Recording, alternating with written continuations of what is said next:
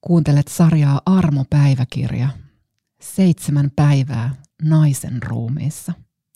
Mä oon Mari Kanerva, nainen ja pappi. Kolmantena päivänä mä puhun sulle, jonka suhde ulkonäköön ei ole helppo. Vuosi 2003 oli merkittävä kahdella tapaa. Ensimmäiseksi Tyra Banksin huippumalli haussa sai ensi iltansa – Toiseksi, mä tapasin tulevan aviomieheni. Kumpi oli merkittävämpää? Puolisolta kysyttäessä oletettavasti ensimmäinen, ainakin parisuhteemme tummina hetkinä. Mies oppi nopeasti huipparihetkien pyhän luonteen. Muut kanavat oli mahdoton ajatus. Hiljaisuutta tuore tyttis vaati itsestäänselvyytenä. Huippareiden suurin anti oli tavallisten tyttöjen muutos catwalkien kaunottariksi. Tavallisten, joskin langan laihojen ja kaunisluustoisten. Mä en odottanut niinkään tietoa kauden voittajasta kuin toisen tai kolmannen jakson muodon muutosta. Tuolla pitkähiuksiset itki tuoretta muutaman sentin bobiaan. Luonnostaan mustatukkaisesta levottiin hemaiseva blondi. Jakso ei ollut tyydyttävä, ellei muutokset olleet riittäviä, toisin sanoen radikaaleja. Samana vuonna alkoi myös maailman ihanin Queer Eye for the Straight Guy. Ihana Fab Five muutti heteromiehen kuin heteromiehen vastaamaan naisten ihanteita. Äijän muutos komeammaksi, hurmaavammaksi, itsevarmemmaksi, kameroiden todistamana yksinkertaisesti ihanammaksi – Aivan mahtavaa. Lisää pyhiä hetkiä meidän sohvalla. Mutta ylivoimaisen paras muodonmuutosohjelmista on ollut kuitenkin hurja muodonmuutos. Sen sijaan, että muuttujen ympärillä pyörisi vain kampaaja ja stylisti, on mukaan rekrytty järeämpien keinojen ammattilaisia. Veitset viuhuu, rasva imuri laulaa, hampaat ei suinkaan vaan kirkastu, vaan vaihtuu. Jakson lopussa osallistujaa ei tunnista alkuperäiseksi itsekseen. Ulkonäköni merkitsee minulle paljon. Suhde siihen ei ole helppo. Tunnetilani ja tekemiseni vaikuttaa, miten mä näen itseni. Ristiriitaista on, miten saman päivän aikana mä voin olla mielestäni kovin kaunis ja ihan hirveän ruma pitkän lenkin, läpäistyn tentin, onnistuneen työtehtävän tai fantastisen seksin jälkeen mä en näe rumuutta itsessäni. Mä näen hehkun, sädehtivät silmät, hymyn. Mä näen kauneuden. Kokoukset, joissa mä en saa sanottua sanaakaan. Riita, jonka mä puolisoni kanssa käyn. Selkäkipu, joka lamaa paikalleen. Peiliin katsoessani mä näen rypyt, uurteet, vekit ja finnit. Mä näen surun. Mä näen rumuuden. Tilanteet ja tunteeni määrittää, miten mä itseni näen. Kauneus mun kasvoilla ei ole pysyvää. Useimmiten mä löydän itsestäni vikaa. Kokonaisuuden sijaan mä tarkennan häiritsevään yksityiskohtaan. Useinkin Kriittinen katse ohjaa lopulta lääkärille tarkistuttamaan epäilyttävä luomi tai kummallinen patti. Toisin sanoen, se mikä olisi voinut olla kaunista, muuttuukin peloksi ja sairaudeksi. Miksi? Mun sisar asuu Italiassa Ymmärrykseni mukaan nainen on siellä useimmiten kuin kuningatar. Naista ei siellä hevin luulla tuulihousuasuiseksi mieheksi. Näkisitte mut koiralenkeillä. Mun mielikuvissa Italiattarella on pitkät hiukset. Miksi mä leikkautan omani joka kerta, kun ne yltää yli leukarajan? Leikkautan ja nyhkin miestä, jonka mä näen peilissä.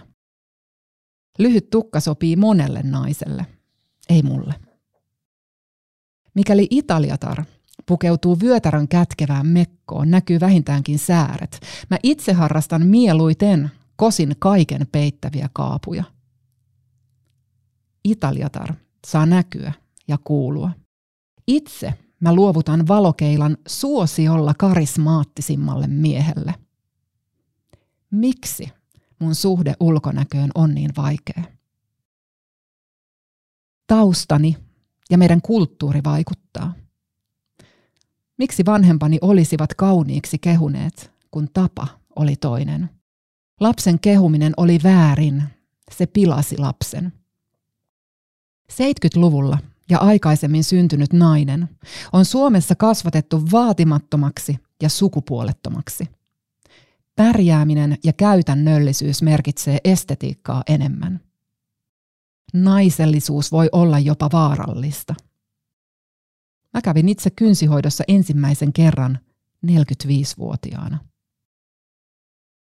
Kehujen omistaminen on vaikeeta. Mä kuulen, mutta kiellän tai unohdan. 20 vuotta sitten mä hämmennyin kovin, kun se kaikkein ihanin treffikumppani pyysi kesken Töölönlahden kierroksen asettumaan paremmin katulampun alle. Oot niin kaunis. Mun sydän kiepsahti. Mä omistan yhä hänen sanansa. Miksi niin monen muun kehut mä torjun? Useimmat meistä, tuulipuvuissa tai ilman, löytää rakkauden. Jonkun, joka katsoo kauniiksi, rakastettavaksi. Hyväksyy sellaisena kuin olet. Mä oon vihkinyt kymmeniä pareja, erinäköisiä, kokosia. Alttarille astelevien onni on tosi kaunis. Rakkaus on käsittämätön voima ja maailman suurin lahja, joka kuuluu kaikille.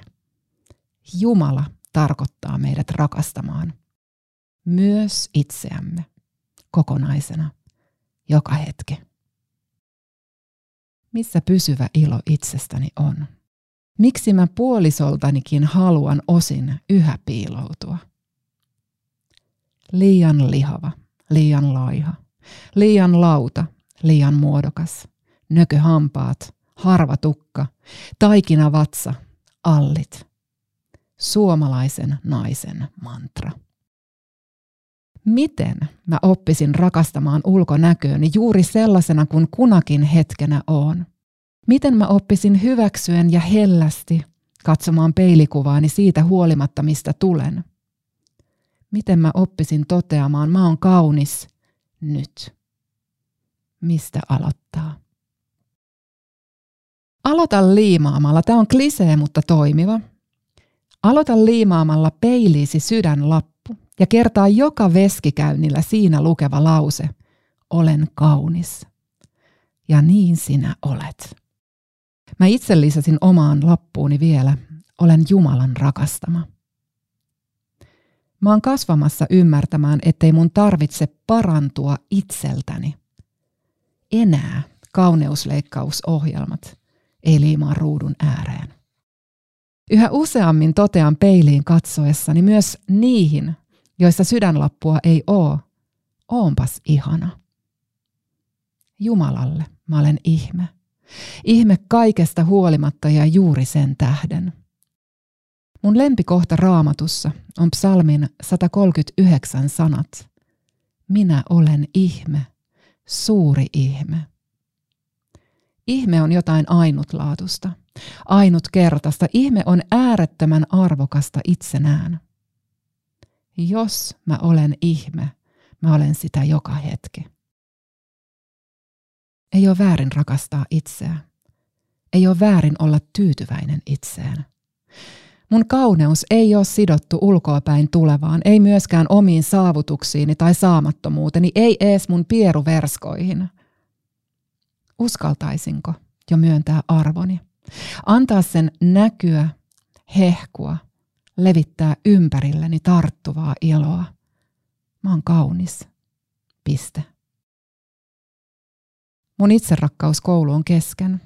Ihme aineen tunnilla on kuunneltava tarkasti. Mä kehut omistan. Mä peiliin katsoessani yritän muistaa hymyillä. Toivon, että lapseni omistavat tuon hymyn. Mä oon, mitä oon, ja kiitän. Armoa on ilo siitä, mitä mä sisimmässäni olen. kuka todella olen. Armoa on pysyvän ihmeen ilo itsestäni. Kiitos, että sä kuuntelit. Toivottavasti oot mukana viikon kuluttua, jolla mä puhun vanhemmuudesta. Armoa.